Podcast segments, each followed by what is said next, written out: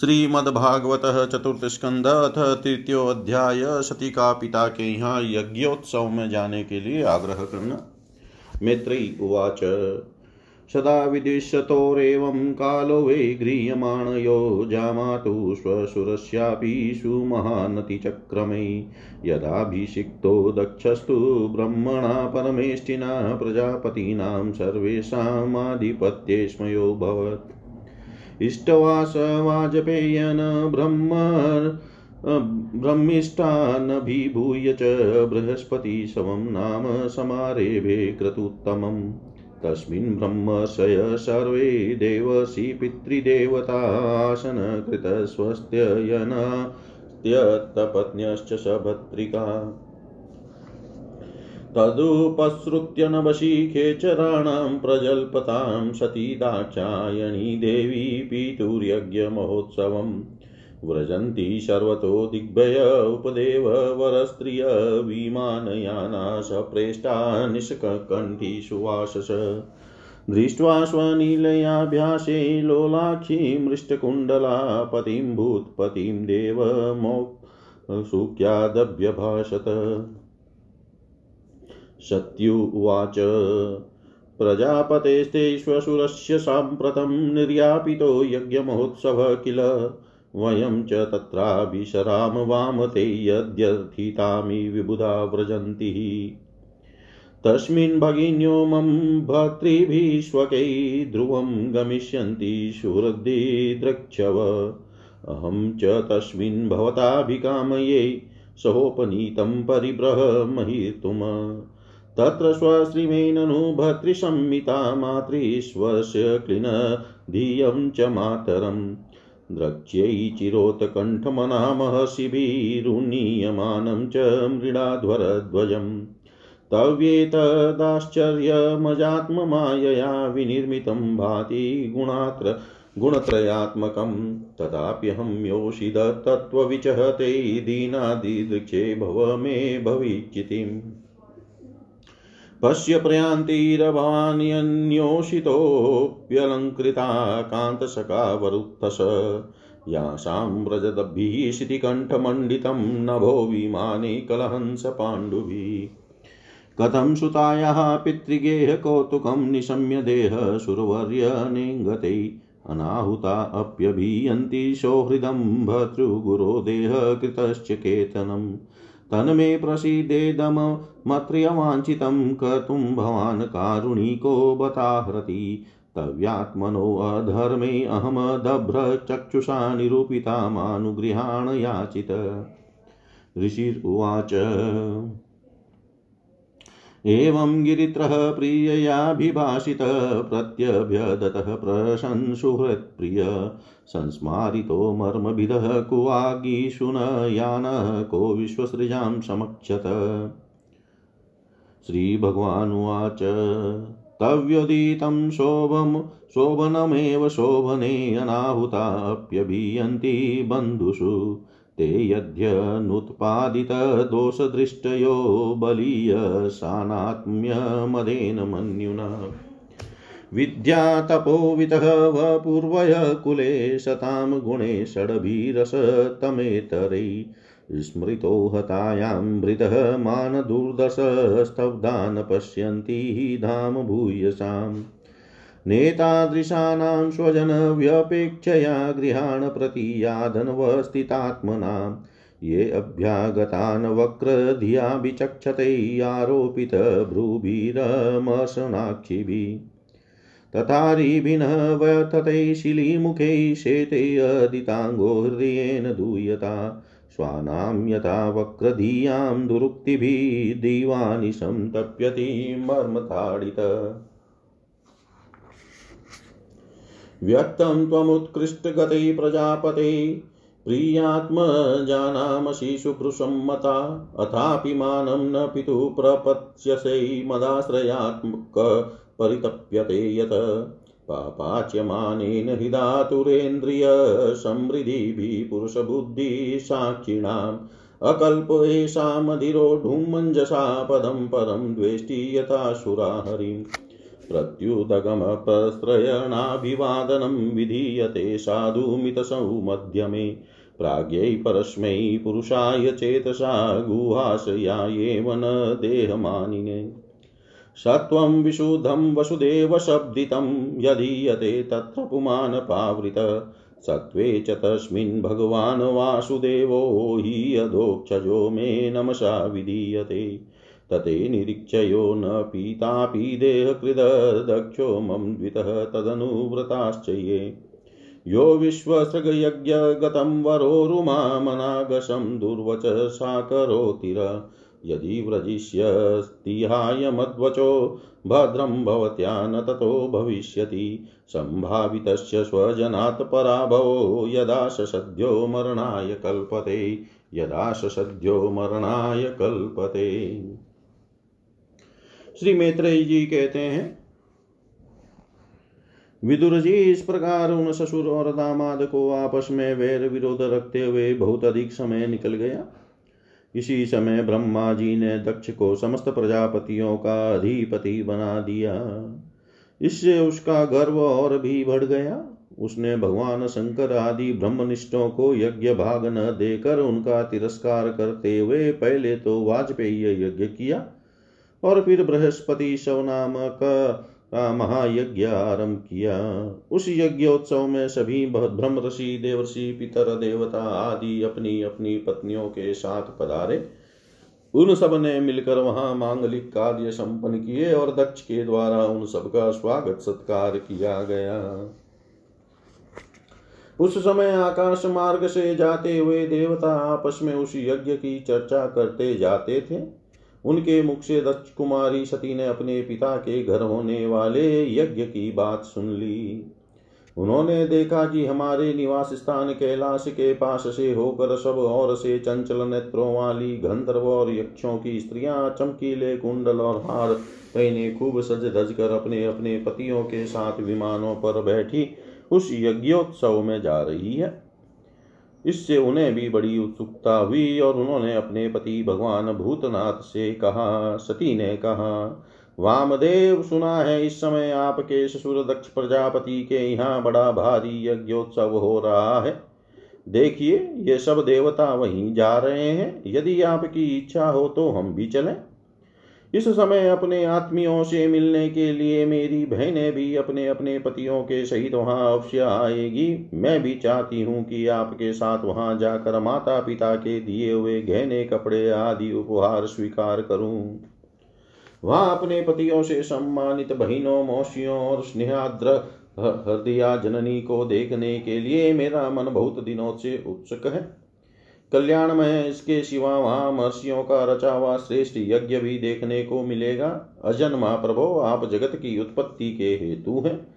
आपकी माया से रचा हुआ यह परमाश्चर्यमय त्रिगुणात्मक जगत आप ही में भास रहा है। किंतु मैं तो स्त्री स्वभाव होने के कारण आपके तत्व से अनभिज्ञ और बहुत दीन हूँ। इसलिए इस समय अपनी जन्मभूमि देखने को बहुत उत्सुक हो रही हूँ। जन्म रहित नीलकंठ देखिए, इनमें कितनी ही स्त्रियाँ तो ऐसी हैं जिनका दक्ष से कोई संबंध भी नहीं है। फिर भी वे अपने अपने पतियों के सहित खूब सज रज कर झुंड की झुंड वहाँ जा रही है। वहाँ जाने वाली इन देवांगनाओं के राजहंस के समान श्वेत विमानों से आकाश मंडल कैसा सुशोभित हो रहा है। सुरश्रेष्ठ ऐसी अवस्था में अपने पिता के यहाँ उत्सव का समाचार पाकर उसकी बेटी का शरीर उसमें सम्मिलित होने के लिए क्यों न छटपटाएगा? पति, गुरु और माता पिता आदि सुहृदों के यहाँ तो बिना बुलाए भी जा सकते हैं। अतः देव, आप मुझ पर प्रसन्न हो। आपको मेरी यह इच्छा अवश्य पूर्ण करनी चाहिए। आप बड़े करुणामय हैं। तभी तो परम ज्ञानी होकर भी आपने मुझे अपने आधे अंग में स्थान दिया है। अब मेरी इस याचना पर ध्यान देकर मुझे अनुग्रहित कीजिए। श्री मैत्रेयी जी कहते हैं, प्रिया सती जी के इस प्रकार प्रार्थना करने पर अपने आत्मियों का प्रिय करने वाले भगवान शंकर को दक्ष प्रजापति के उन मर्म भेदी दुर्वचन रूप बाणों का स्मरण हो आया। जो उन्होंने समस्त प्रजापतियों के सामने कहे थे, तब वे हंस कर बोले। भगवान शंकर ने कहा सुंदरी तुमने जो कहा कि अपने बंधुजन के यहाँ बिना बुलाए भी जा सकते हैं, सो तो ठीक ही है। किंतु ऐसा तभी करना चाहिए जब उनकी दृष्टि अतिशय प्रबल देहाभिमान से उत्पन्न हुए मत और क्रोध के कारण द्वेष दोष से युक्त न हो गई हो। विद्या तप धन सुदृढ़ शरीर युवावस्था और उच्च कुल ये छह सतपुरुषों के तो गुण हैं, परंतु निच पुरुषों में ये ही अवगुण हो जाते हैं। क्योंकि इनसे उनका अभिमान बढ़ जाता है और दृष्टि दोषयुक्त हो जाती है एवं विवेक शक्ति नष्ट हो जाती है। इसी कारण वे महापुरुषों का प्रभाव नहीं देख पाते।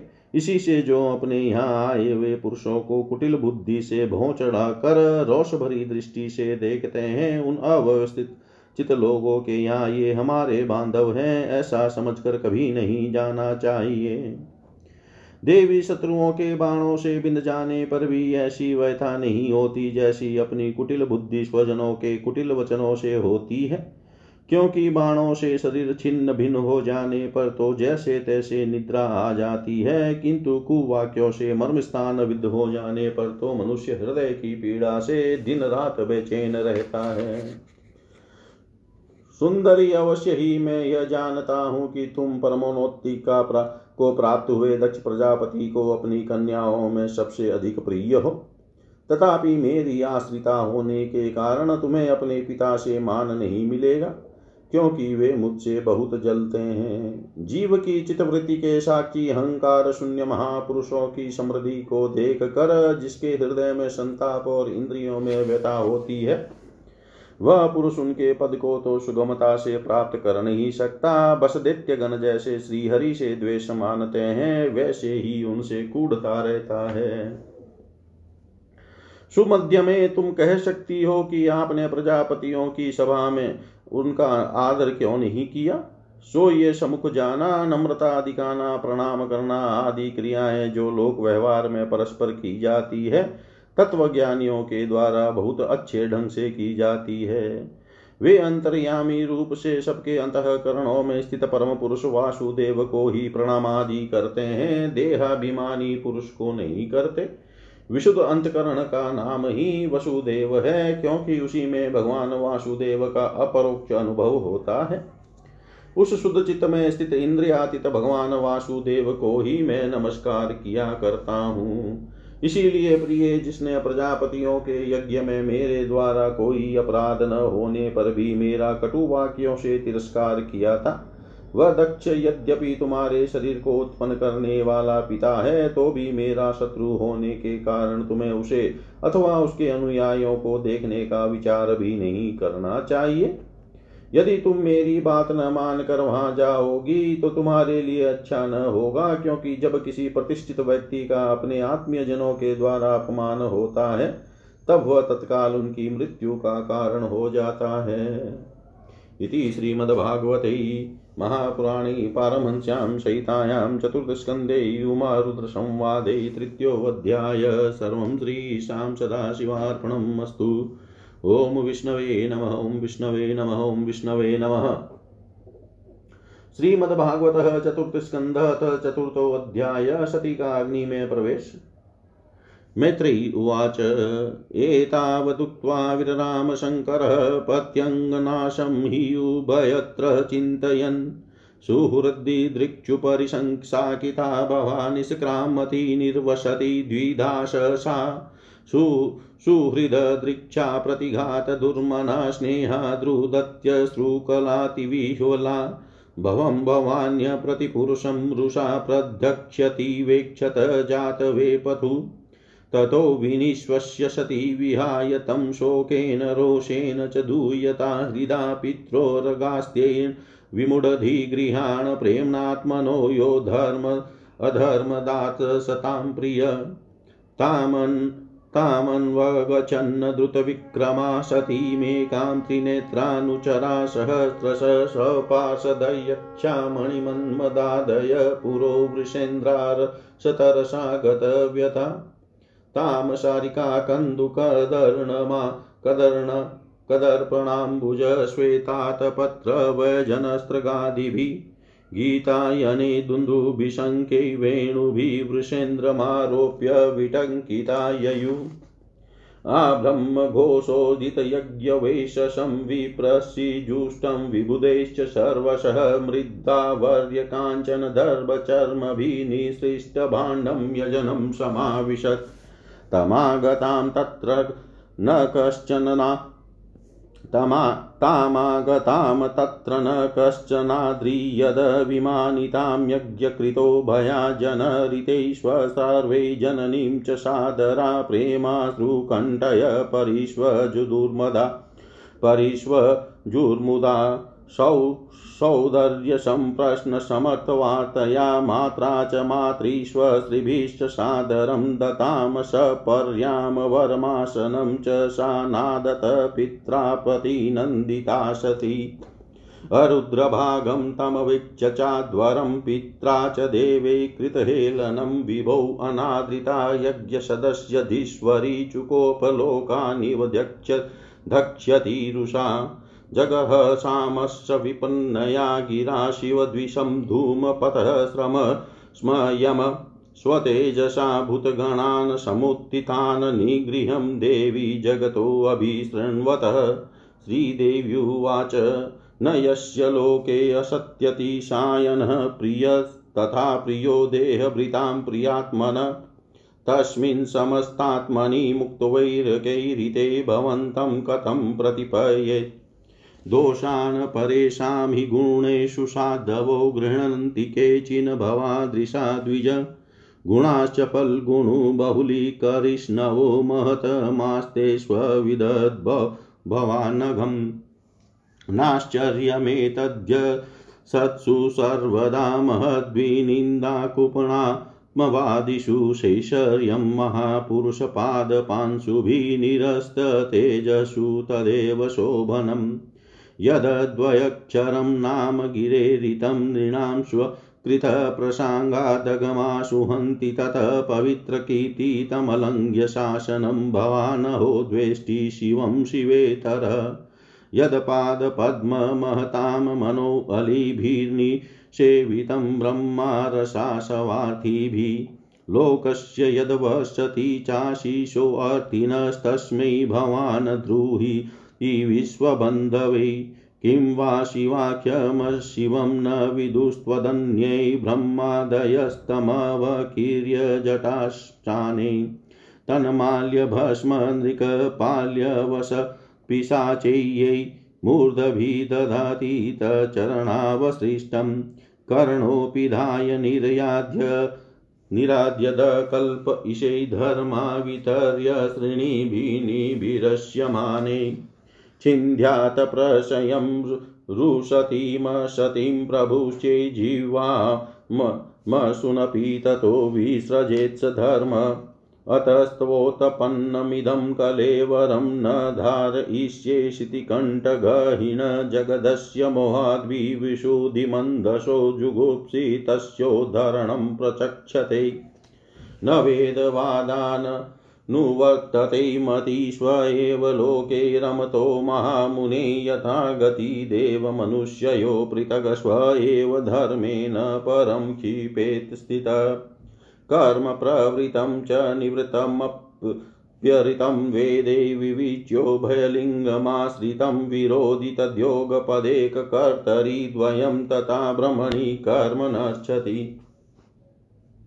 मा वः पदव्यपितरश्मदास्थिता या यज्ञशालासु न धूमवर्तमिभिः तदनतृप्तेरशुभृद्भिरीडिता अव्यक्तलिङ्गा अवधूतसेविता नेतेन देहेन हरे कृतागशो। देहोदभवेनालमलं कुजन्मना व्रीडा ममाभूतकुजनप्रसङ्गतः तजन्मधिगयो महतामवध्यकृत। गोत्रं त्वदीयं भगवान् वृषभध्वजो दाक्षायणीत्याय यदा सुदुर्मना व्यपेतनर्मस्मित्तमाशु तद्वयं व्युतस्रक्षय एतत्कुणपं त्वदङ्गजम् मैत्रेयुवाच। इत्यध्वरे दक्षमन्नुद्य शत्रुहन क्षिताबुधीचिं निशसाद शान्तवाक् स्पृष्ट्वा जलं पितद्रुकुलसंवृता निमील्य दृग्योगपथं समाविशत्, कृत्वा समाना वनीलोजिताशनाशोदानमुत्थाप्य च नाभिचक्रत शनैहृदि स्थाप्य धियो रसि स्थितं कण्ठाद्भ्रुवो मध्यमनिन्दितानयत्। एवं स्वदेहं महतां मय्यसा मुहुसमारोपितमङ्कमादरा जिहासति दक्षरुषा मनस्विनी ददार गात्रेष्व नीलाग्निधारणाम् ततः स्वभतुश्चरणाम्बुजाशवं जगद्गुरोश्चिन्तयति न चापरम् ददर्श देहो हतकल्मष सती सद्य प्रज्ज्वालसमाधिजाग्निना तत्पश्यतां के भुवि चाद्भुतं महदहाहेति वादसु महान् जायत। हन्तप्रिया देवतमस्य देवी जहावशुनकेन सती प्रकोपिता, अहो अनात्म्यं महदस्य पश्यत प्रजापतेर्यस्य चराचरं प्रजा। जहावशुन यद्विमतात्मजा सती मनस्विनी मानभभिक्षण्महरति सोऽयं धूमुसहृदयो भ्रमदृक् च लोके अपकीर्तिमहतीं वाप्स्यति। यदं गजां स्वां पुरुषद्विडुध्यतां न प्रत्ये प्रत्यषेधन्मृत्ययै अपराधत। वदत्येव जने सत्या दृष्ट्वा श्रुत्यागमद्भुतं दक्षं तत्पार्षदाहन्तु मुदतिष्ठनुदायुधा तेषामापततां वेगं निशाम्य भगवान् भृगु। यज्ञघ्नग्नेन यजुषा दक्षिणाग्नौ जुहावः। अदर्वयूणाहुयमाने देवा उत्पेतुरोजसा रिभवो नाम तपसा सोमं प्राप्ता सहस्रश।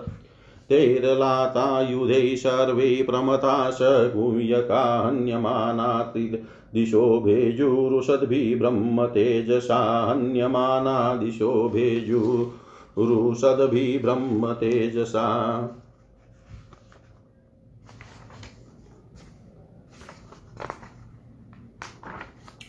श्री मैत्रेयी जी कहते हैं विदुर जी इतना कहकर भगवान शंकर मौन हो गए। उन्होंने देखा कि दक्ष के यहाँ जाने, देने अथवा जाने से रोकने दोनों ही अवस्थाओं में सती के प्राण त्याग की संभावना है। इधर सती जी भी कभी बंधुजनों को देखने जाने की इच्छा से बाहर आती और कभी भगवान शंकर रुष्ट न हो जाए, इस शंका से फिर लौट जाती। इस प्रकार कोई एक बात निश्चित न कर सकने के कारण वे दुविधा में पड़ गई, चंचल हो गई। बंधुजनों से मिलने की इच्छा में बाधा पड़ने से वे बड़ी अनमनी हो गई। स्वजनों के स्नेह वश उनका हृदय भरा आया और वे आँखों से आँसू भरकर अत्यंत व्याकुल हो रोने लगी। उनका शरीर थर थर कांपने लगा और वे अप्रतिम पुरुष भगवान शंकर की और इस प्रकार रोषपूर्ण दृष्टि से देखने लगी, मानो उन्हें भस्म कर देंगी। शोक और क्रोध ने उनके चित्त को बिल्कुल बेचैन कर दिया, तथा स्त्री स्वभाव के कारण उनकी बुद्धि मूड हो गई। जिन्होंने प्रीतिवश उन्हें अपना आधा अंग तक दे दिया था, उन सत्पुरुषों के प्रिय भगवान शंकर को भी छोड़कर वे लंबी लंबी साँसें लेती हुई अपने माता पिता के घर चल दी। सती को बड़ी फूर्ति से अकेली जाते देख श्री महादेव जी के मणिमान एवं मद आदि हज़ारों सेवक भगवान के वाहन वृषभराज को आगे कर तथा और भी अनेकों पार्षद और यक्षों को साथ ले बड़ी तेज़ी से निर्भयता पूर्वक उनके पीछे हो लिए। उन्होंने सती को बैल पर सवार करा दिया तथा मैना, पक्षी, गेंद, दर्पण और कमल आदि खेल की सामग्री, श्वेत छत्र, चंवर और माला आदि राज चिन्ह तथा धुंधुबी शंकर और बांसुरी आदि गा गाने बजाने के समानों से सुसज्जित हो वे उनके साथ चल दिए। तदनंतर सती अपने समस्त सेवकों के साथ दक्ष की यज्ञशाला में पहुँची। वहाँ वेद ध्वनि करते हुए ब्राह्मणों ने परस्पर होड़ लग रही थी। सबसे ऊँचे स्वर में कौन बोले? सब और ब्रह्मषि और देवता विराजमान थे तथा जहाँ तहां मिट्टी काट लोहे, सोने, डाब और चर्म के पात्र रखे हुए थे, वहाँ पहुँचने पर पिता के द्वारा सती की अवहेलना हुई। यह देख यज्ञकर्ता दक्ष के भय से सती की माता और बहनों के सिवा किसी भी मनुष्य ने उनका कुछ भी आदर सत्कार नहीं किया। अवश्य ही उनकी माता और बहनें बहुत प्रसन्न हुई और प्रेम से गदगद होकर उन्होंने सती जी को आदर पूर्वक गले लगाया। किंतु सती जी ने पिता से अपमानित होने के कारण बहनों के कुशल प्रश्न सहित प्रेम पूर्ण वार्तालाप तथा माता और मौसियों के समान पूर्वक दिए हुए उपहार और सुंदर आसन आदि को स्वीकार नहीं किया। सर्वलोकेश्वरी देवी सती का यज्ञ मंडप में तो अनादर हुआ ही था। उन्होंने यह भी देखा कि उस यज्ञ में भगवान शंकर के लिए कोई भाग नहीं दिया गया है और पिता दक्ष उनका बड़ा अपमान कर रहा है। इससे उन्हें बहुत क्रोध हुआ। ऐसा जान पड़ता था, मानो वे अपने रोष से संपूर्ण लोकों को भस्म कर देगी। दक्ष को कर्म मार्ग के अभ्यास से बहुत घमंड हो गया था। उसे शिव जी से द्वेष करते देख जब सती के साथ आए हुए भूत उसे मारने को तैयार हुए तो देवी सती ने उन्हें अपने तेज से रोक दिया और सब लोगों को सुनाकर पिता की निंदा करते हुए क्रोध से लड़खड़ाती हुई वाणी में कहा, देवी सती ने कहा पिताजी भगवान शंकर से बड़ा तो संसार में कोई भी नहीं है। वे तो सभी देहदारियों के प्रिय आत्मा है। उनका न कोई प्रिय है, न प्रिय। न को, उनका न कोई प्रिय है, न अप्रिय। अतएव उनका किसी भी प्राणी से वेर नहीं है। वे तो सबके कारण एवं सर्वस्वरूप है। आपके सिवा और ऐसा कौन है जो उनसे विरोध करेगा? द्विजवर आप जैसे लोग दूसरों के गुणों में भी दोष ही देखते हैं, किंतु कोई साधु पुरुष ऐसा नहीं करते। जो लोग दोष देखने की बात तो अलग रही, दूसरों के थोड़े से गुणों को भी बड़े रूप में देखना चाहते हैं, वे सबसे श्रेष्ठ हैं। खेद है कि आपने ऐसे महापुरुषों पर भी दोषारोपण ही किया। जो दुष्ट मनुष्य इस स्वरूप जड़ शरीर को ही आत्मा मानते हैं, वे यदि ईर्ष्यावत सर्वदा ही महापुरुषों की निंदा करे तो यह कोई आश्चर्य की बात नहीं है। क्योंकि महापुरुष तो उनकी इस चेष्टा पर कोई ध्यान नहीं देते, परंतु उनके चरणों की धूलि उनके इस अपराध को न सहकर उनका तेज नष्ट कर देती है। अतः महापुरुषों की निंदा जैसा जघन्य कार्य उन दुष्ट पुरुषों को ही शोभा देता है। जिनका शिव, यह दो अक्षरों का नाम प्रसंगवश एक बार भी मुख से निकल जाने पर मनुष्य के समस्त पापों को तत्काल नष्ट कर देता है और जिनकी आज्ञा का कोई भी उल्लंघन नहीं कर सकता, अहो, उन्हीं पवित्र कीर्ति मंगलमय भगवान शंकर से आप द्वेष करते हैं, अवश्य ही आप मंगल रूप हैं। अरे, महापुरुषों के मन मधुकर ब्रह्मानंदमय रस का पान करने की इच्छा से जिनके चरण कमलों का निरंतर सेवन किया करते हैं और जिनके चरणारविंद सकाम पुरुषों को उनके अभिष्ट भोग भी देते हैं, उन विश्व बंधु भगवान शिव से आप वैर रख करते हैं। वे केवल नाम मात्र के शिव हैं, उनका वेश अशिव रूप है, अमंगल रूप है। इस बात को आपके सिवा दूसरे कोई देवता संभवतः नहीं जानते। क्योंकि जो भगवान शिव शमशान भूमिस्थ मुंडो की माला, चीता की भस्म और हड्डिया पहने जटा बिगेरे भूत पिशाचों के साथ शमशान में निवास करते हैं, उन्हीं के चरणों पर गिरे हुए निर्माल्य को ब्रह्मा आदि देवता अपने सिर पर धारण करते हैं। यदि निरंकुश लोग धर्म मर्यादा की रक्षा करने वाले अपने पूज्य स्वामी की निंदा करे तो अपने में उसे दंड देने की शक्ति न होने पर कान बंद करके वहाँ से चला जाए, और यदि शक्ति हो तो बलपूर्वक पकड़कर उस बकवाद करने वाली अमंगल रूप दुष्ट जीवा को काट डाले। इस पाप को रोकने के लिए स्वयं अपने प्राण तक दे दे, यही धर्म है। आप भगवान नीलकंठ की निंदा करने वाले हैं, इसलिए आपसे उत्पन्न हुए इस शरीर को अब मैं नहीं रख सकती। यदि भूल से कोई निंदित वस्तु खा ली जाए तो उसे वमन करके निकाल देने से ही मनुष्य की शुद्धि बताई जाती है। जो महामुनि निरंतर अपने स्वरूप में ही रमण करते हैं, उनकी बुद्धि सर्वथा वेद के विधि निषेधमय वाक्यों का अनुसरण नहीं करती। जिस प्रकार देवता और मनुष्यों की गति में भेद रहता है, उसी प्रकार ज्ञानी और अज्ञानी की स्थिति भी एक सी नहीं होती। इसलिए मनुष्य को चाहिए कि वह अपने ही धर्म मार्ग में स्थित रहते हुए भी दूसरों के मार्ग की निंदा न करे। प्रवृति यज्ञ, यागादि और निवृत्ति समदमादि रूप दोनों ही प्रकार के कर्म ठीक है। वेद में उनके अलग अलग रागी और विरागी दो प्रकार के अधिकार बताए गए हैं। परस्पर विरोधी होने के कारण उक्त दोनों प्रकार के कर्मों का एक साथ एक ही पुरुष के द्वारा आचरण नहीं किया जा सकता। भगवान शंकर तो पर ब्रह्म परमात्मा है, उन्हें इन दोनों में से किसी भी प्रकार का कर्म करने की आवश्यकता नहीं है। पिताजी, हमारा ऐश्वर्य अव्यक्त है, आत्मज्ञानी महापुरुष ही उसका सेवन कर सकते हैं। आपके पास वह ऐश्वर्य नहीं है और यज्ञशालाओं में ज्ञान से तृप्त होकर प्राण पोषण करने वाले कर्मठ लोग उसकी प्रशंसा भी नहीं करते। आप भगवान शंकर का अपराध करने वाले हैं, अतः आपके शरीर से उत्पन्न इस निंदनीय देह को रखकर मुझे क्या करना है? आप जैसे दुर्जन से संबंध होने के कारण मुझे लज्जा आती है। जो महापुरुषों का अपराध करता है, उससे होने वाले जन्म को भी धिकार है। जिस समय भगवान शिव आपके साथ मेरा संबंध दिखलाते हुए मुझे हँसी में दाक्षायणी दक्ष कुमारी के नाम से पुकारेंगे, उस समय हँसी को भूल कर मुझे बड़ी हो लज्ज, बड़ी ही लज्जा और खेद होगा।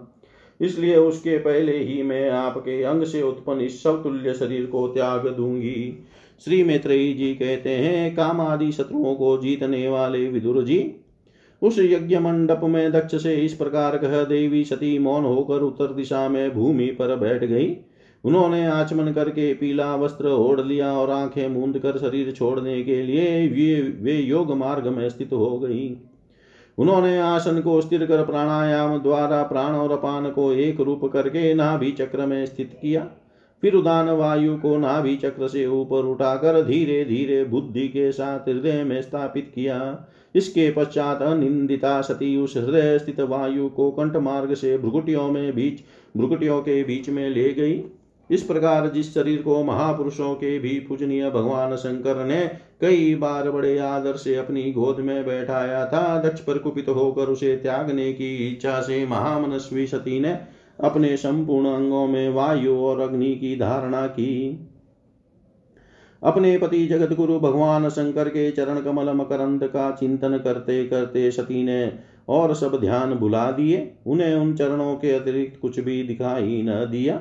इससे वे सर्वथा निर्दोष था। अर्थात मैं दक्ष कन्या हूँ। ऐसे अभिमान से भी मुक्त हो गई और उनका शरीर तुरंत ही योगाग्नि से जल उठा। इस समय वहाँ आए हुए देवता आदि ने जब सती का देह त्याग रूप यह महान आश्चर्यमय चरित्र देखा, तब वे सभी हाहाकार करने लगे और वह भयंकर कोलाहल आकाश में एवं पृथ्वी तल पर सभी जगह फैल गया। सब और यही सुनाई देता था। हाय दक्ष के दुर्व्यवहार से कुपित होकर देवादि देव महादेव की प्रिया सती ने प्राण त्याग दिए।